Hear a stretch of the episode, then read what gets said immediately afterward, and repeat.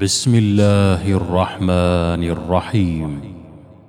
يا أيها النبي إذا طلقتم النساء فطلقوهن لعدتهن وأحصوا العدة واتقوا الله ربكم. لا تخرجوهن من بيوتهن ولا يخرجن إلا أن يأتين بفاحشة مبينة. وتلك حدود الله.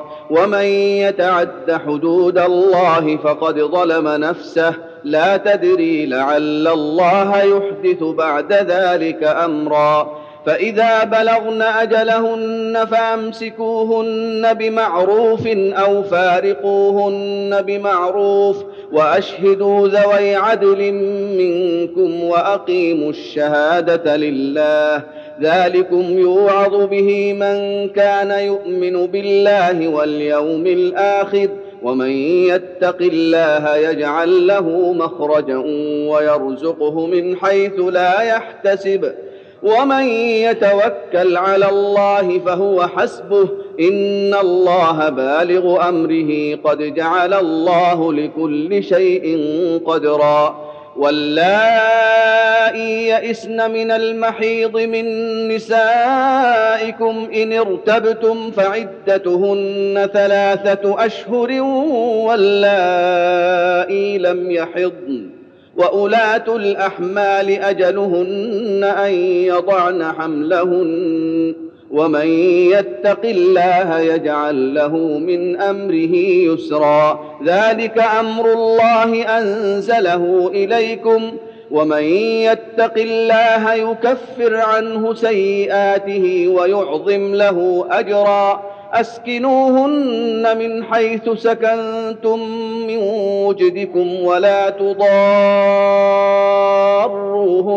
لتضيقوا عليهن وإن كن أولات حمل فأنفقوا عليهن حتى يضعن حملهن فإن أرضعن لكم فآتوهن أجورهن وأتمروا بينكم بمعروف وإن تعاسرتم فسترضع له أخرى لينفق ذو سعة من سعته ومن قدر عليه رزقه فلينفق مما آتاه الله.